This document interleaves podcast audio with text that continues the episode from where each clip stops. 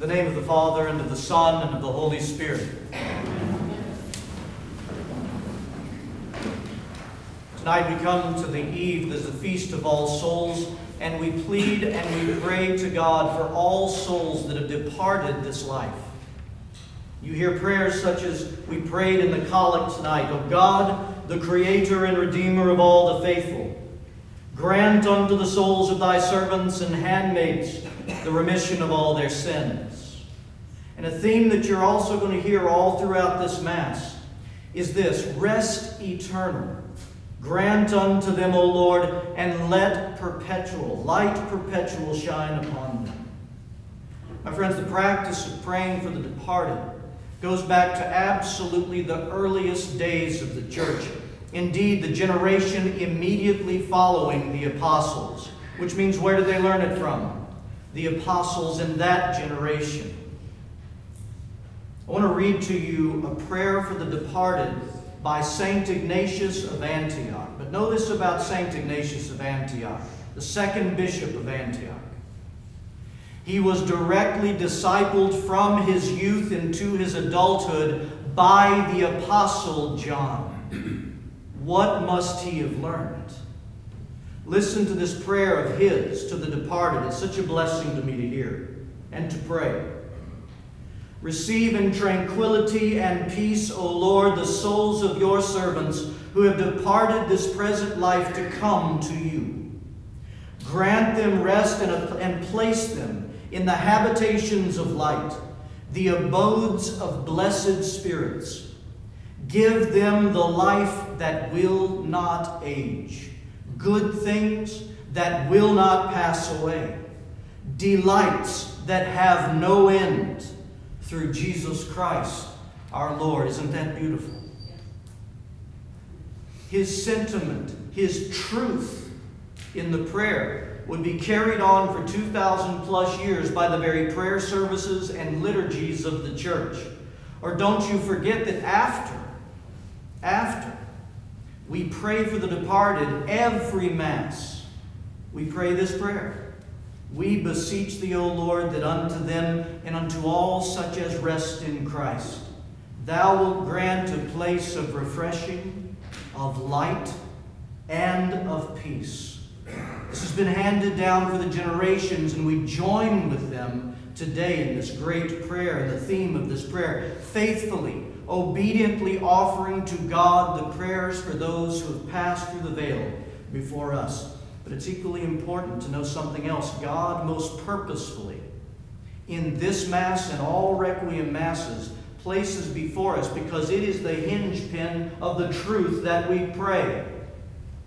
God in Holy Scripture, God in the prayers, God in the Mass itself places before us the greatest hope of every Christian, the hope of the resurrection.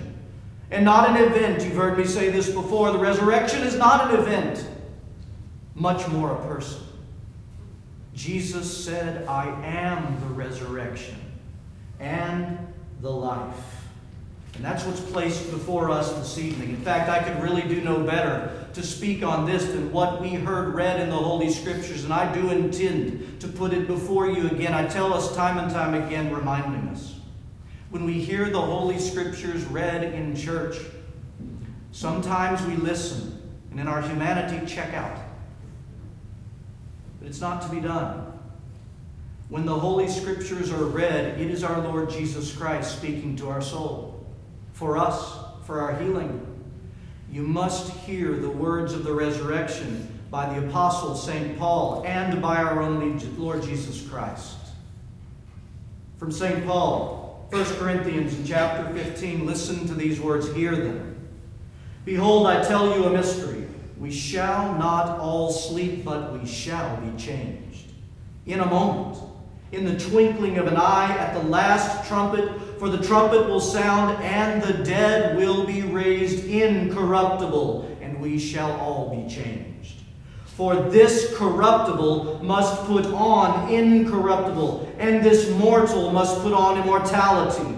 So when this corruptible is put on incorruption, and this mortal is put on immortality, then shall be brought to pass the saying that is written Death is swallowed up in victory. O death, where is your sting? O Hades, where is your victory? The sting of death is sin, and the strength of sin is the law. But thanks be to God who gives us the victory. Victory over what? Victory over sin. Therefore, also victory over death itself. How? Thanks be to God through our Lord Jesus Christ, who is the resurrection and the life. And Jesus speaks to the resurrection day himself in the Gospel of John in chapter 5 when he says this Most assuredly I say to you, the hour is coming and now is when the dead will hear the voice of the Son of God, and those who hear will live. For as the Father has life in himself, so he has granted the Son to have life in himself and has given him authority to execute judgment also because he is the Son of Man. Do not marvel at this, for the hour is coming which all who are in the graves will hear his voice and come forth. Those who have done good to the resurrection of life, and those who have done evil to the resurrection of condemnation. Our own Lord speaking to the resurrection. What does it mean? Those who have done good unto the resurrection of life. When you look at the Greek in this, it goes back to what John would later say in John 15 when he would give the parable of the vine and the branches. Never forget this. Because John tells us the story of Christ as Christ told it to his disciples, where Jesus proclaimed, I am the vine, you are the branches. He who remains in me has life eternal.